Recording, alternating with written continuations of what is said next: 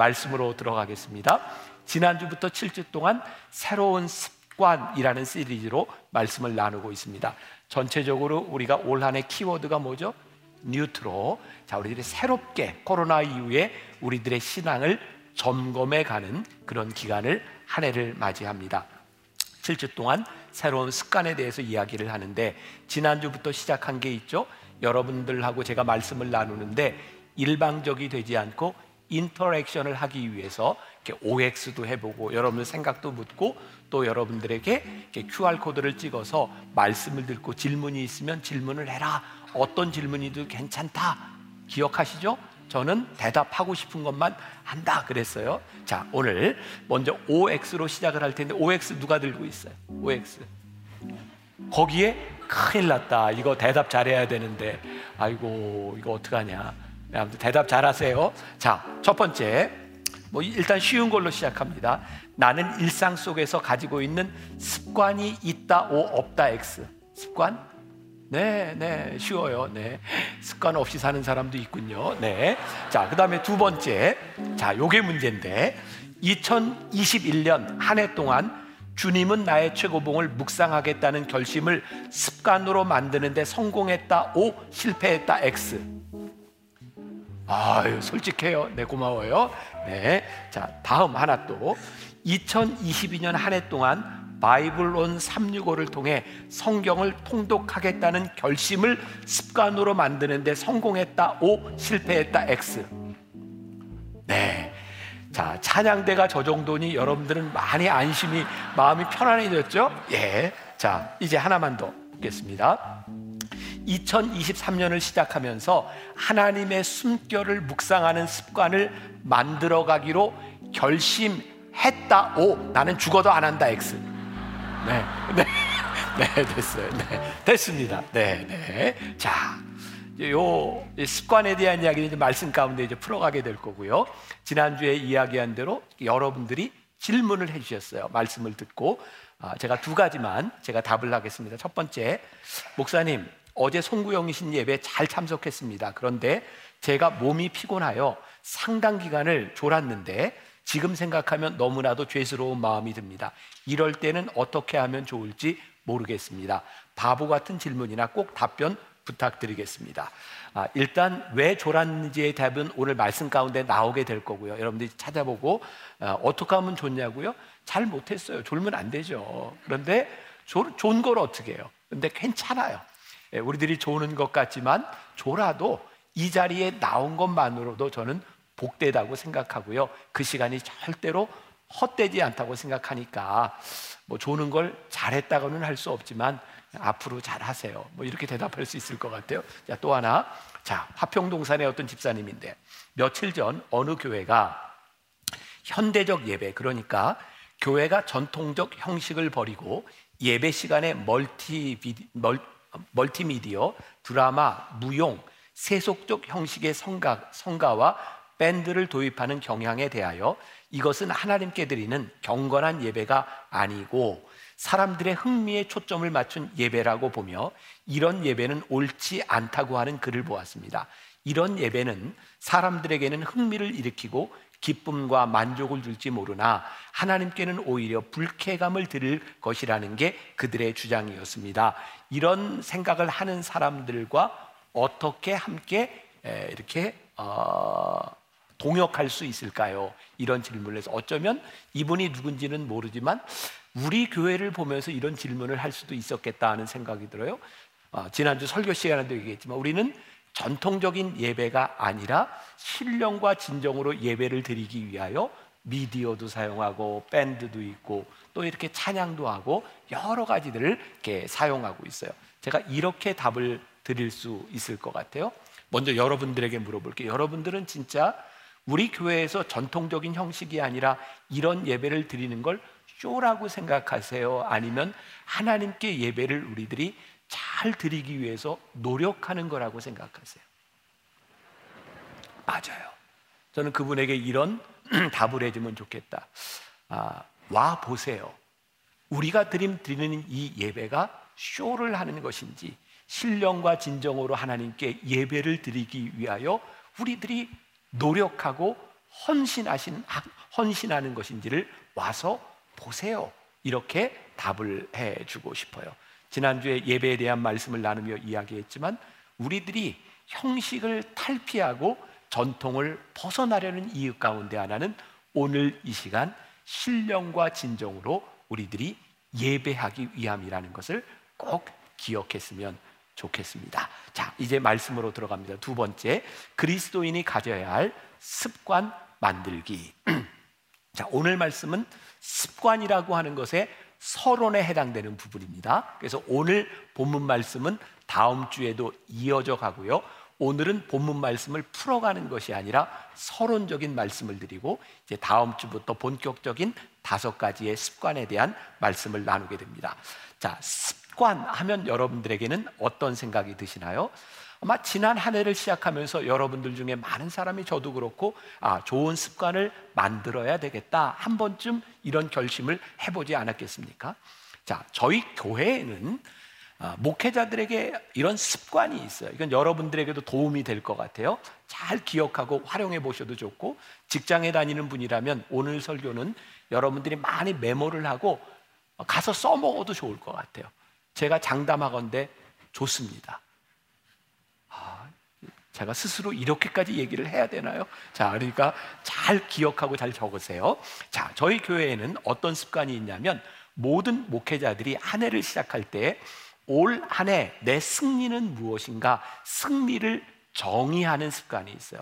이것은 누가 정해주는 것이 아니라 담임 목사가 이거 해라 이런 것이 아니라 올 한 해의 키워드를 가지고 나는 이것이 승리라고 생각한다는 아주 명확한 definition 문장을 하나 만드는 거예요. 그리고 목회자들은 그 문장을 가지고 이 승리를 향해서 열심히 노력하고 6개월이 지날 시점 6월 말쯤 우리는 모든 목회자들이 모여서 내가 정의한 승리를 가지고 자기 셀프 이벨리에이션을 해요. 아, 나는 얼만큼 했습니다. 그래서 이벨리에이션을 하는데 목회자들 다 모여 있는 데서 자기가 점수를 얘기해요. 나는 A 같습니다. B 같습니다. 뭐 C 이렇게 이야기를 하는데 거기서 끝나지 않고 이제 팀장 목사님들이 그 사람들에 대하여 내가 생각하기에는 B예요, C예요. 그리고 장점과 단점 이런 걸 다 얘기해 줍니다. 공개적으로. 여러분 이게 지금 뭐 어떤 북한의 뭐 공개 비판 이런 거 생각하시면 안 돼. 분위기 좋습니다. 왜냐하면 우리가 이 시간을 통하여 성장한다고 생각하기 때문에 우리는 오픈해서 이런 것들을 다 얘기합니다. 그런데 기준이 있어야 되죠. 어, 제가 이 기준을 만들게 된 이유는 앤디 스탠리 목사님이 쓴 성공하는 사역자들의 일곱 가지 습관이라는 책을 보면서 우리도 이걸 좀 도입해야 되겠다 그랬어요. 근데 여기에서 성공이라고 하는 단어가 좀 거슬릴지 몰라요. 교회에서 무슨 성공? 사실 어, 원 제목에는 이 성공이라고 하는 단어가 아니라 effective, 효과적인이라고 하는 말을 쓰고 있습니다. 우리들이 어떻게 효과적으로 이 일을 할 수 있는가? 자, 제가 여러분들에게 그런 도전을 드리고 싶어요. 교회 사역자들도 이 사역을 하는데 어떻게 하면 효과적으로 할까? 그런 고민을 합니다. 여러분들이 이 땅에 생명을 가지고 하나님께서 여러분들에게 생명을 주셨는데 우리들에게 주어진 삶이 조금 더 이펙티브하게 효과적인 효율적인 삶을 사는 것이 우리들에게 필요하지 않을까요? 그래서 이건 제가 우리 목회자들에게 네 개의 카테고리로 제가 이렇게 이걸 기준으로 해라. 이건 제가 만든 거예요. 어떤 기준을 가지고 있냐면 첫 번째, 우리들이 하고 있는 일이 얼마나 창조적인가. 두 번째, 내가 이 창조적인 일을 지속적으로 하고 있는가. 그리고 이 지속적인 일이 효율적인가. 그리고 네 번째, 우리가 하는 일에 대하여 우리는 개방적으로 사람들에게 나를 오픈하고 있는가. 그래서 제가 네 가지 카테고리를 줍니다. 창조성, 지속성, 효율성, 개방성. 우리 교회 사역자들은 이 기준을 가지고 매해 우리들이 성공하는 사역의 일곱 가지 습관이라는 책에서 힌트를 얻어서 이런 일을 합니다. 여러분들에게도 좀 적용이 되면 좋겠다. 이왕 하나님께서 우리들에게 주어진 이 인생을 그냥 살아가는 것이 아니라 효율적인 우리들이 잘 살아가는 그런 습관을 가졌으면 좋겠다는 거예요. 자, 우리 교회 묵상팀에서 한 분이 오늘 설교 원고를 읽고 이런 피드백을 주었어요. 어렸을 때는 본인이 학교에서 아 이런 습관, 뭐 어학을 열심히 해야 되겠다, 매일 뭐를 해야 되겠다 이런 생각을 했고 직장에 가서는 또 그런 습관을 가지고 살았다는 거예요. 예수를 믿기 시작하면서 늘 아, 나는 예수를 잘 믿기 위해서 이런 신앙생활을 해야지 그런 결심을 했다는 거예요. 좀 읽어 드릴게요. 그러니 지금은 매년 신앙을 위해 나의 습관을 점검하고 다시 세우고 하는 과정이 반복이 계속되는 것입니다. 갑자기 콩나물을 키우는 생각이 났습니다. 물을 엄청나게 쏟아부어 다 흘러보내지만 그래도 콩나물은 자라납니다. 나는 콩나물이 되고 흘러보내는 물은 매일 듣는 말씀과 기도와 QT 정기적으로 나누는 묵상 나눔이 될 것입니다. 세상에 그렇게 많이 하고도 나는 이것밖에 성장하지 못했네 라고 생각하기보다는 wow 하나님 덕분에 나 참 괜찮아졌어 라고 생각하는 내가 되면 좋겠습니다. 그러니까 제 마음에 그런 생각이 드는 거예요. 저도 그렇고 여러분들도 그렇고 우리가 결심한 것을 그렇게 다 살아낸 그런 능력이나 그런 자신 우리 없잖아요. 그런데 우리가 이렇게 결심하고 살아간 한 해를 이렇게 돌아보면서 적어도 하나님께서 그래, 너 수고했어. 그래, 괜찮아. 라고 말하실 수 있으면 좋겠다. 그냥 되는 대로 살아가는 인생이 아니라 우리들이 어떻게 하나님 앞에서 좋은 습관을 좀 만들어 갈 수 있을까? 자, 오늘부터 제가 여러분들에게 이야기하는 이 습관은 어떤 행동에 대한 attitude에 대한 부분이 아니고요. 사실은 우리들의 성품, 거룩한 성품에 대한 부분입니다. 자, 오늘 오늘 말씀 가운데 제가 여러 책 뭐 인용을 하고 이야기를 하는데 제가 이 책 제목과 이 저자의 이름을 밝히는 이유는 이제 제가 공적으로 이렇게 설교를 할 때 어떤 그 표절에 대한 문제들도 있고 그래서 제가 하는 말과 다른데 인용하는 걸 정확히 밝히기 위함이에요. 그리고 오늘 제가 얘기하는 이 책들 가운데는 진짜 좋은 문장들이 많이 나와요. 제가 지난주에도 얘기했지만 여러분들 복 받은 사람이에요. 제가 책을 다 읽고 엑기스만 이렇게 다 이야기해 드려요. 아, 그래서 사람 이름이나 이런 건 기억하지 않아도 돼요. 그런데 좋은 요 문장들 글들을 오늘은 여러분들이 좀 잘 기억하면 좋을 것 같아요. 자, 찰스 두히그라고 하는 사람이 습관의 힘이라고 하는 책을 썼는데 우리는 습관 덩어리다 이런 말을 해요. 아, 습관이 우리를 지배한다는 거예요. 습관은 어떤 시점에서는 의식적으로 우리들이 결정하는 것이지만 나중에는 생각조차 하지 않으면서 내 삶에 계속 반복적으로 나타나는 거예요. 그러니까 습관이 우리를 지배한다는 거죠. 또 이 찰스 두히그는 핵심 습관이 우리의 삶을 바꾼다. 그래서 핵심 습관. 그러니 우리들의 삶도 핵심 습관이 우리를 바꾸어 나가는데 우리들에게 좋은 경건한 신앙의 습관이 생긴다면 우리의 삶이 바뀌어지지 않겠어요? 우리가 수십 년 예수를 믿는데 예배를 드리는데 도대체 우리가 바뀌지 않아. 우리들이 그런 인생을 사는 것이 아니라 핵심 습관이 우리를 경건하게 바꾸어 나간다면 이건 우리들에게 정말 중요한 일이 아니겠는가. 또 윌리엄 제임스라고 하는 사람이요 심리학의 원리에서 참 중요한 말을 했어요. 습관이 우리를 지배한다는 이야기인데 이런 예를 들었어요. 우리가 물길이라는 말을 하잖아요. 물이 이렇게 흘러가면 물이 길을 만들어요. 그리고 물이 계속 흘리면 그 물길이 계속 이렇게 넓어지게 되어 있죠. 근데 어느 날 물이 멈춰서요. 물이 다 빠져요.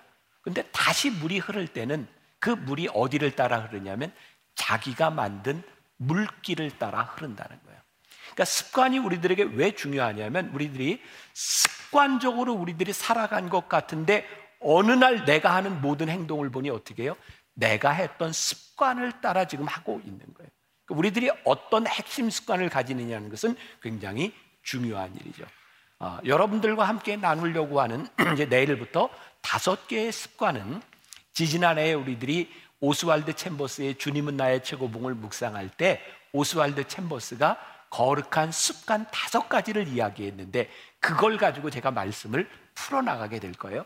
다섯 가지 제목이 아주 흥미롭습니다. 그럼 뭐 기억 안 하셔도 돼. 매주 하나씩 할 거니까 한번 보고 갑니다.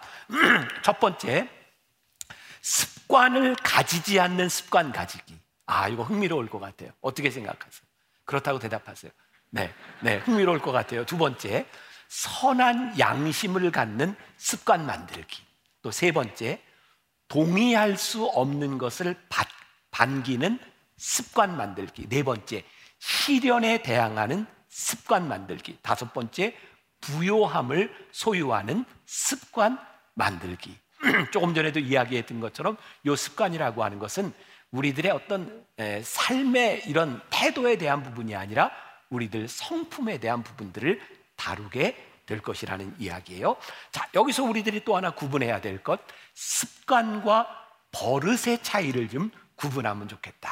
자, 습관이라고 하는 것은 뭐냐면 학습이나 경험이나 훈련에 의해 우리의 몸에 밴 행동을 습관이라고 이야기하고요. 버릇은 무의식적으로 목적이나 의도 없이 했던 행동들이 우리들의 몸에 밴 것이 버릇이에요.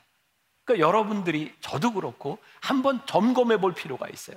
지금 내가 하고 있는 이 행동들이 버릇인가 습관인가?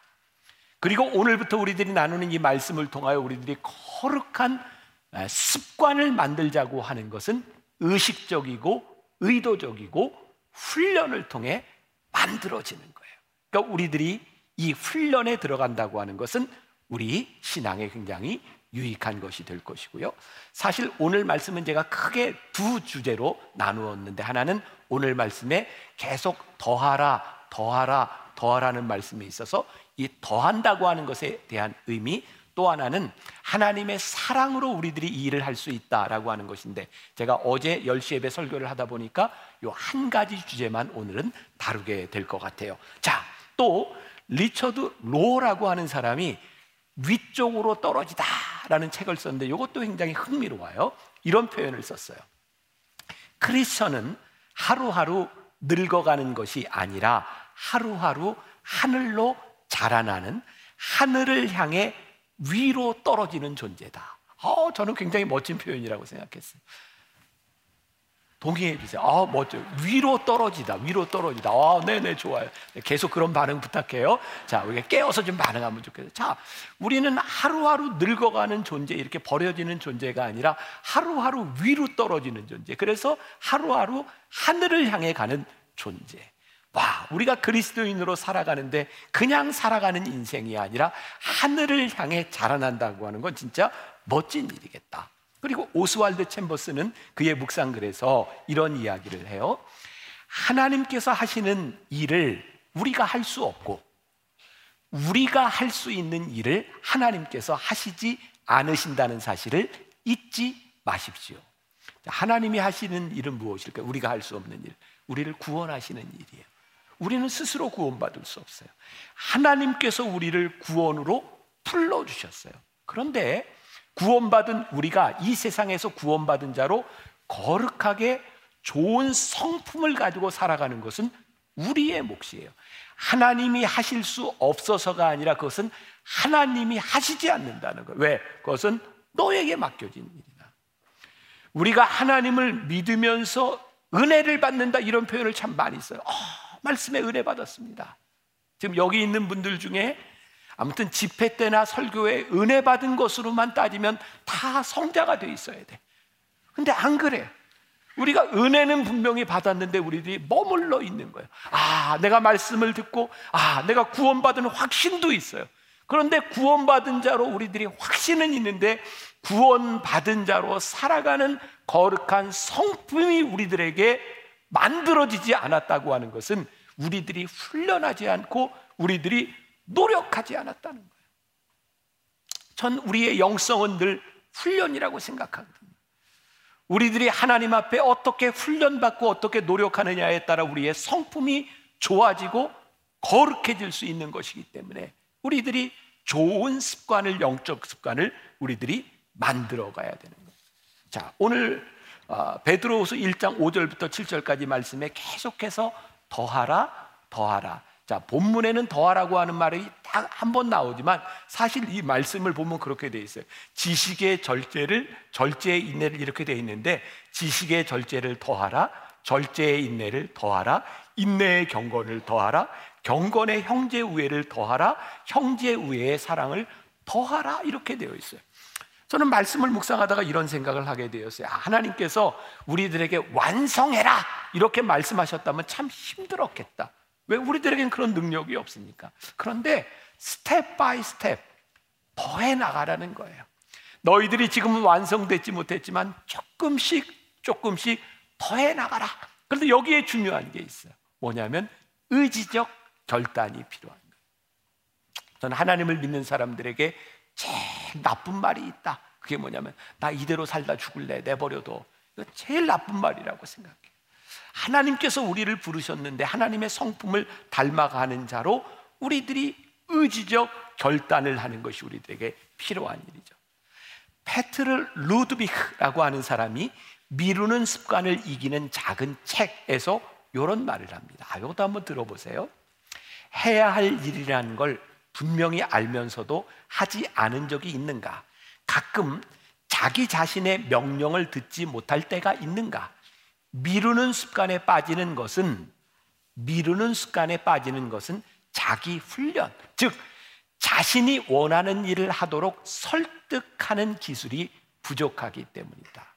여러분들이 지금 무언가를 미루고 있다면 지금 여러분들 안에서 그 일을 해야 된다는 설득이 이루어지지 않는다는 거예요. 자, 요 부분에 대해서 오스왈드 챔버스는 또 이렇게 권면을 하고 있어요. 참 이것도 좋은 말이에요.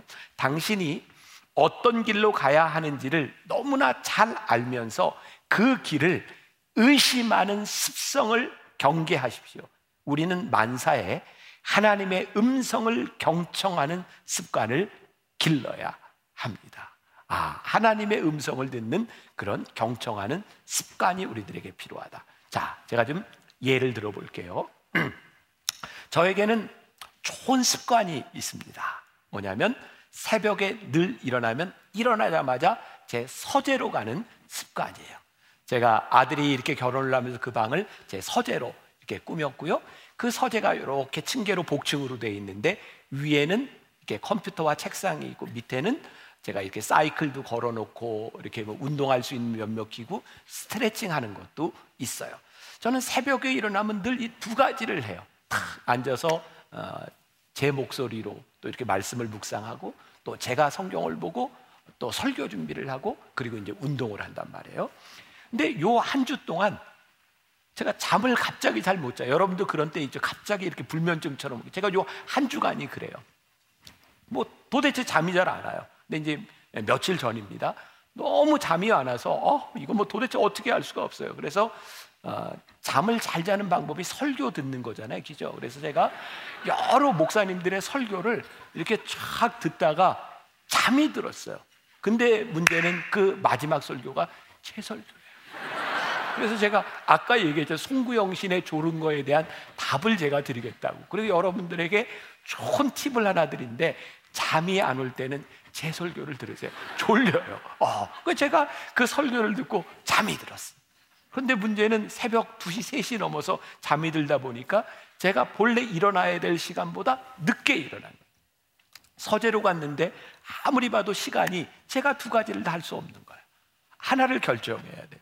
아, 제가 위에 책상으로 올라가서 묵상하고 이렇게 그걸 하고 이제 나갈 것이냐 아니면 운동을 할 것이냐. 근데 제가 어제 이 설교를 했더니 제 아내가 상처를 받았대요. 아니 목사가 이 거룩한 습관에 대해서 얘기를 하면서 그런 얘기를 왜 하냐고. 제가 그날 제 의지적인 결단으로 저를 설득한 게 뭐냐면 묵상이 아니고 운동이었거든요. 그래서 교인들 상처받는다고 어떻게 목사가 그런 얘기를 하냐고. 근데 제가 그렇게 결정을 하게 된 이유가 있어요. 사실은 요즘 제가 이제 건강 검진도 하고 하면서 제 몸의 수치가 좀 이렇게 많이 안 좋아요. 아, 이거 내가 목회를 아, 내가 잘 끝까지 열심히 하려면 내가 이거 잘 관리를 해야 되겠다. 그러니까 제가 어떤 믿음이 없거나 제가 아주 나쁜 목사, 아주 뭐 이상한 세속적인 목사라가 아니라 제가 지금 목회를 하는데 아, 제 속에서 의지적으로 저에게 결단이 되어지는 게 뭐냐면 지금은 제 몸을 잘 관리해서 목회를 잘 할 수 있도록 저를 만들어야 된다라고 하는 의지적 결단과 설득이 제 안에서 일어난 거예요. 여러분 가만히 보면 우리들의 삶에 우리들이 하는 모든 행동이라고 하는 것은 내 속에서 설득되어지는 일을 하는 거예요. 근데 만일 여러분들이 그렇게 행동을 하지 않는다면 여러분들은 버릇에 따라 살아가는 것이죠. 그런데 일반적인 습관이나 이 영적인 습관이나 우리들이 설득되었을 때 우리들이 움직이는 것은 분명한데 오스왈드 챔버스의 이야기가 참 좋은 게 뭐냐면 우리 하나님의 사람들은 하나님의 음성을 경청하는 습관에 의해서 우리들의 삶을 우리들의 행동을 움직이게 되어 있다는 거예요. 저는 하나님께서 여러분들에게 맨날 그런 음성을 들려주신다고 생각하는 너 매일 교회 가서 예배해라 기도해라 저는 제가 믿는 하나님은 그런 하나님이 아니세요. 때때로 우리들에게 너 그렇게 예배만 드리는데 너 가정에 충실해야 되지 않겠니? 내 자녀들에게 네가 관심을 가져야 되지 않겠니? 성령께서 우리들에게 그렇게 말씀하실 수도 있고 너 네가 일하는 직장에서 네가 하나님의 사람으로 네가 어떻게 살아가야 되는지 너를 좀 돌아봐야 되지 않겠니? 하나님은 우리들에게 어떤 순간에 어떤 말씀으로 어떤 필요한 것으로 우리들에게 말씀하실지 몰라요. 문제는 우리들이 그 하나님의 음성을 경청할 때 그 순간에 우리를 인도하시는 하나님의 음성을 따라 우리들이 살아갈 수 있는 거예요. 자, 예를 들어봐요. 하나님의 음성을 경청하면서 우리들이 살아간다는 것과 그냥 살아가는 것의 차이는 무엇인가? 지난 25일 날 저희 교회 이제 크리스마스 예배를 드릴 때 우리 청년들 콰이어 참 좋았죠. 청년들 야, 너무 좋았어요. 그리고 또 우리 여자 청년 하나가 빨간 옷을 입고 혼자 이렇게 노래하던 청년이 하나 있어요. 기억나세요? 네. 근데 그 청년이 뮤지컬 배우거든요. 그런데 이게 저하고 이야기를 하다 보니까 요즘 제일 핫한 뮤지컬과 영화 중에 하나가 안중근 의사의 그 영웅이라는 그 뮤지컬인데 이 청년이 그 뮤지컬 영웅에서 여자 주역을 맡았어요. 그러니까 이제 저한테 뭐 목사님 오세요. 그래서 제가 뮤지컬 영웅을 보러 지난주에 간 거예요. 아, 그 영웅 뮤지컬을 보면서 이 뮤지컬은 물론 다른 뮤지컬들도 되게 주인공 중심으로 돌아가지만 이건 진짜 철저하게 안중근 중심의 뮤지컬이에요. 다른 사람들은 별로 중요하지 않아요. 완전히 안중근 중심이에요. 근데 저는 뮤지컬을 보는 내내 서리가 보이는 거예요. 어, 여자 주인공. 서리가 언제 나오나? 서리가 노래를 얼마나 잘하나? 그 연기를 얼마나 잘하나? 저는 서리만 보여요. 그리고 이제 뮤지컬을 마치고 이제 백스테이지에서 예, 이제 우리 이제 청년을 만나서 이야기를 하는데 그 청년이 저를 보죠. 목사님 오늘 제가 목소리 상태가 안 좋아서요. 아우 이게 노래하는 내내 목사님 와 있는데 그 이 청년이 사실은 이 영웅이라고 하는 뮤지컬로 아, 상도 받은 정말 많이 이렇게 아, 노래를 하는 친구예요. 근데 그 순간 저에게는 우리 교회 청년만 보이고 그 청년은 뮤지컬을 공연하며 아 우리 교회 담임 목사님이 왔지를 생각하는 거야. 말씀을 이렇게 준비하며 묵상하다가 그냥 그런 생각이 나서 하나님 우리가 성령님의 음성을 경청한다고 하는 것은 무엇일까요? 우리들의 일상에 수없이 많은 일들이 동일하게 모든 사람들에게 다 펼쳐지고 있지만 그 순간 성령님께서 우리들에게 말씀하시는 것을 듣는 것이 경청이 아니겠습니까? 성령님의 음성이 우리들에게 들리기 시작할 때 우리가 그 말씀을 따라 살 수 있지 않겠습니까? 그래서 우리들에게 그 습관을 가지라는 거예요. 어떤 습성? 하나님을 의심하거나 내 마음대로 살아가려고 하는 습성이 아니라 만사에 하나님의 음성을 경청하는 습관을 가지십시오. 자, 오늘 어, 말씀 베드로후서 1장 5절부터 7절까지 보니까 이렇게 되어 있어요. 그러므로 너희가 더욱 힘써 너희 믿음의 덕을 덕의 지식을 지식의 절제를 절제의 인내를 인내의 경건을 경건의 형제 우애를 형제 우애의 사랑을 더하라. 자, 요 말씀은 이제 다음 주에 나눌 거고요. 5절이 이렇게 시작하는 거예요. 그러므로 자, 여러분들이 말씀을 묵상할 때 좋은 습관을 하나 가져야 되는데 그게 뭐냐면 말씀을 묵상하는데 그러므로 그래서 그러나 이런 말이 등장하면 이 말씀을 잘 이해하기 위해서 전 구절로 들어가야 돼요. 그러므로 그러면 왜 그러므로인지를 알아야 되는 거죠. 그래서 4절로 돌아가 봅시다. 자, 4절. 베드로후서 1장 4절.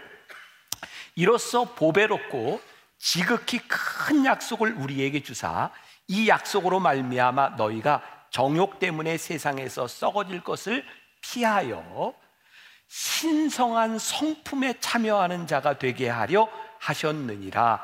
그러므로 이렇게 더하라 더하라를 말씀하고 있는 거예요. 이렇게 우리들이 좋은 습관을 가져야 되는 이유가 뭐냐면 거룩한 신성, 거룩한 하나님의 성품에 참여하기 위하여 더하라는 거예요. 이 NIV 영어 성경에 보니까 이 부분이 이렇게 표현이 됐어요. Make every effort to add. 이것을 더하기 위하여 뭐 하냐면 effort. 노력하라는 거예요. 힘쓰라는 거예요.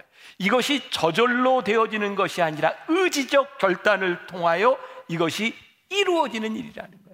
자, 우리가 하나님의 숨결, 아, 1년 동안 우리 묵상합시다. 제가 계속 광고해요. 여러분들 마음 가운데, 아, 그래, 우리 하나님의 숨결로 묵상해야지.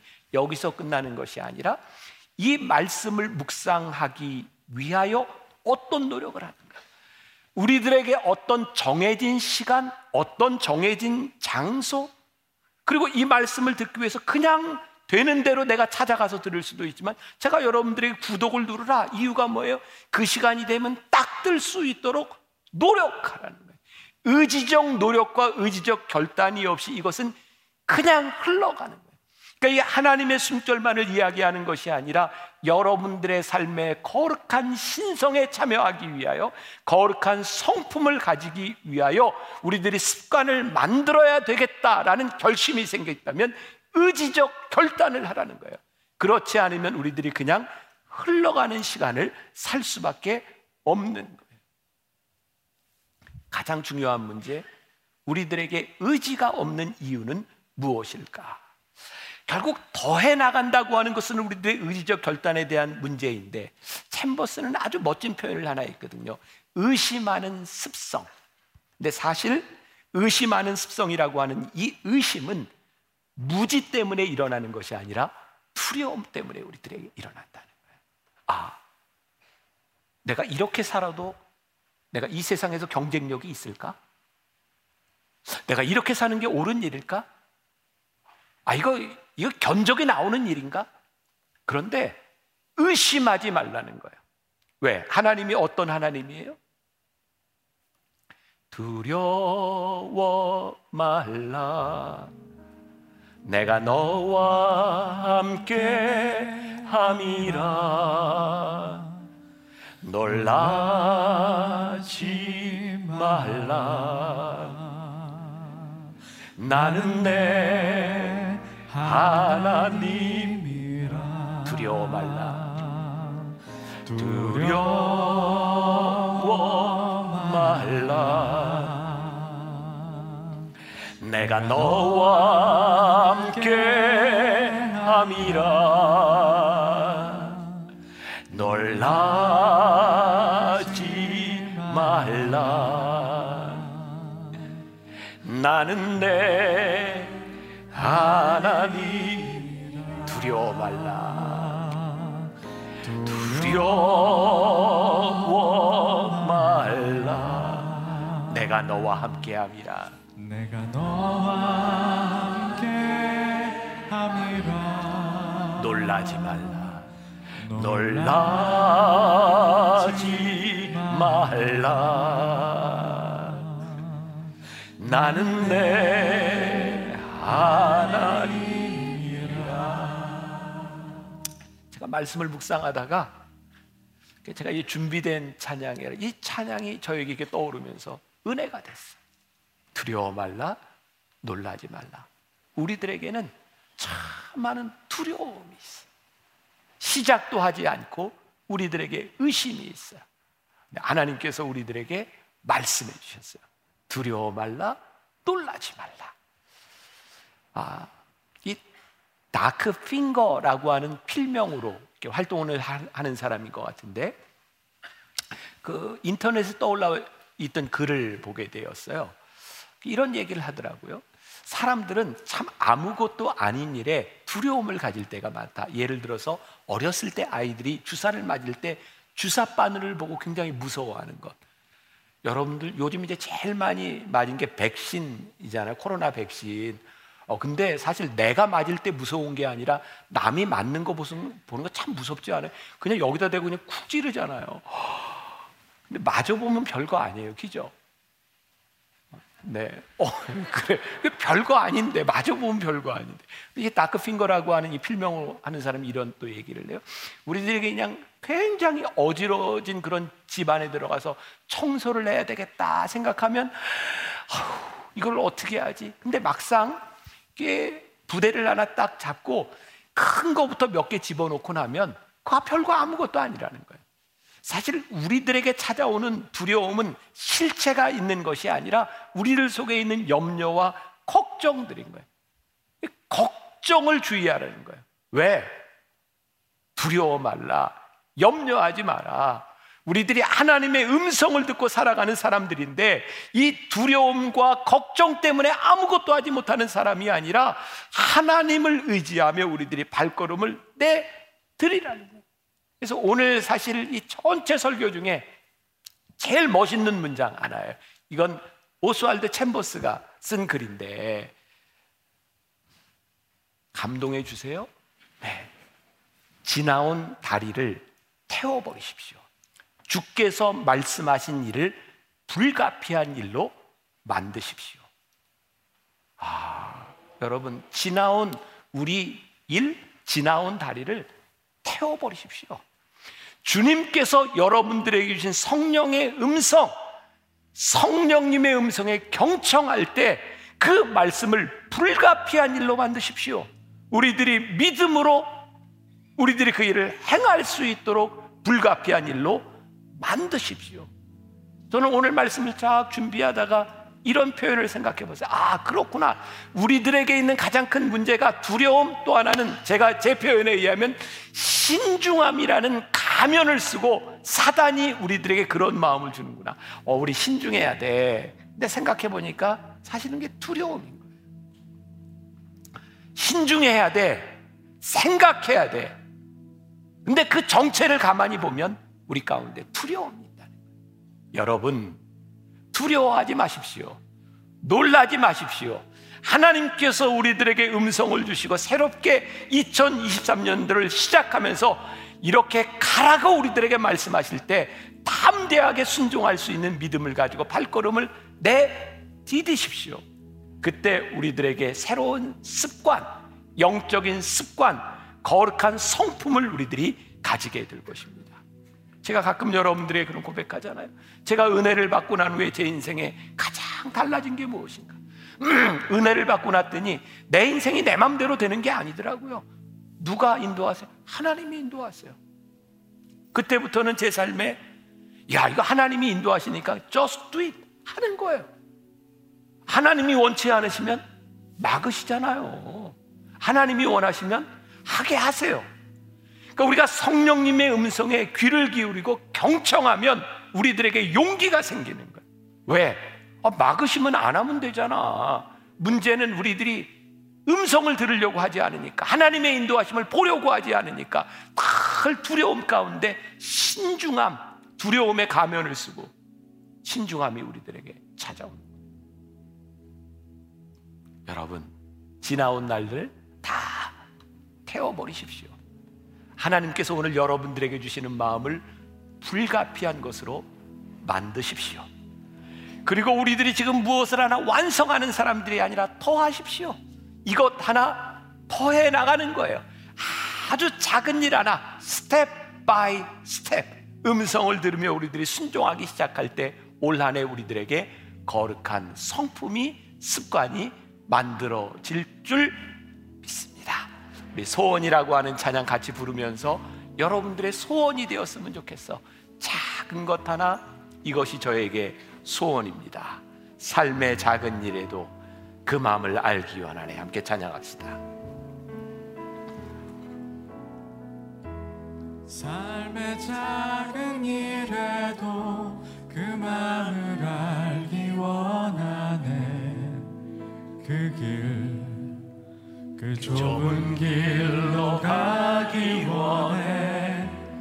나의 자금을 알고 그분의 크심을 알며 소망 그 깊은 길로 가기 원하네. 삶의 작은 일에도.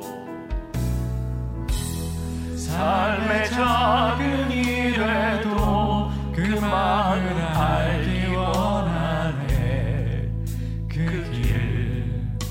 그 좁은 길로 가기 원해. 나의 자금을 알고 그분의 크심을 알며 소망 그 깊은 길로 가기 원하네. 저기 높저 높이 솟은 산이 되 여기 오름직한 동산이 되길 내 가는 길만 비추기보다는 누군가의 길을 비춰준다면 내가 노래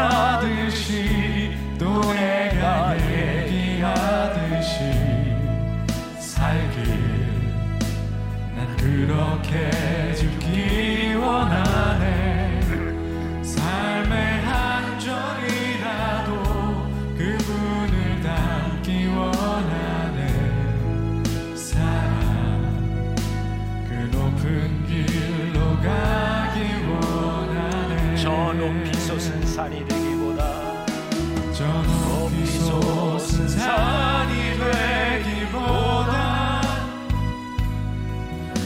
여기 오름직한 동산이 되길 내 가는 길만 비추기보다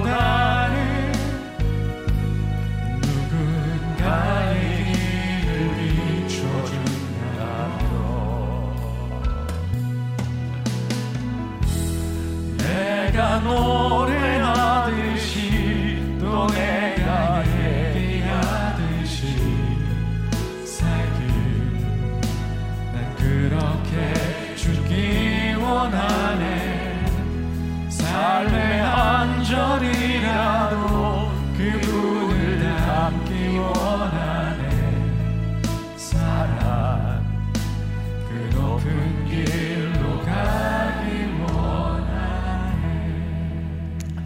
하나님 우리들에게 자그마한 소원이 하나 있습니다. 주님을 닮아가고 싶은 작은 소원이 하나 있습니다. 세상의 많은 것들이 우리의 발목을 잡았습니다. 우리는 신중한다고 생각했지만 그 두려움이 우리의 발목을 잡을 때가 많이 있었습니다. 오늘 우리들에게 하나님께서 주시는 말씀이 있습니다. 두려워하지 말아라. 놀라지 말아라.